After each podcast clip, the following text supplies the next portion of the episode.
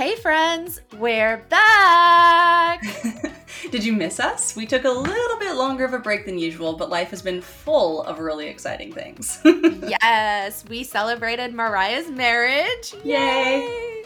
And I managed to survive the first two trimesters of pregnancy. Thank God. Yay! but we are back and we are so thrilled to be bringing you season five of Hot Off the Press. Whoop whoop. Yes, we are so excited because this season we'll be doing some awesome interviews talking about halftone printing and screened plates. We're going to be talking about sculpted embossing, the history of some of our favorite letterpress brands. We're starting a little book club and so much more.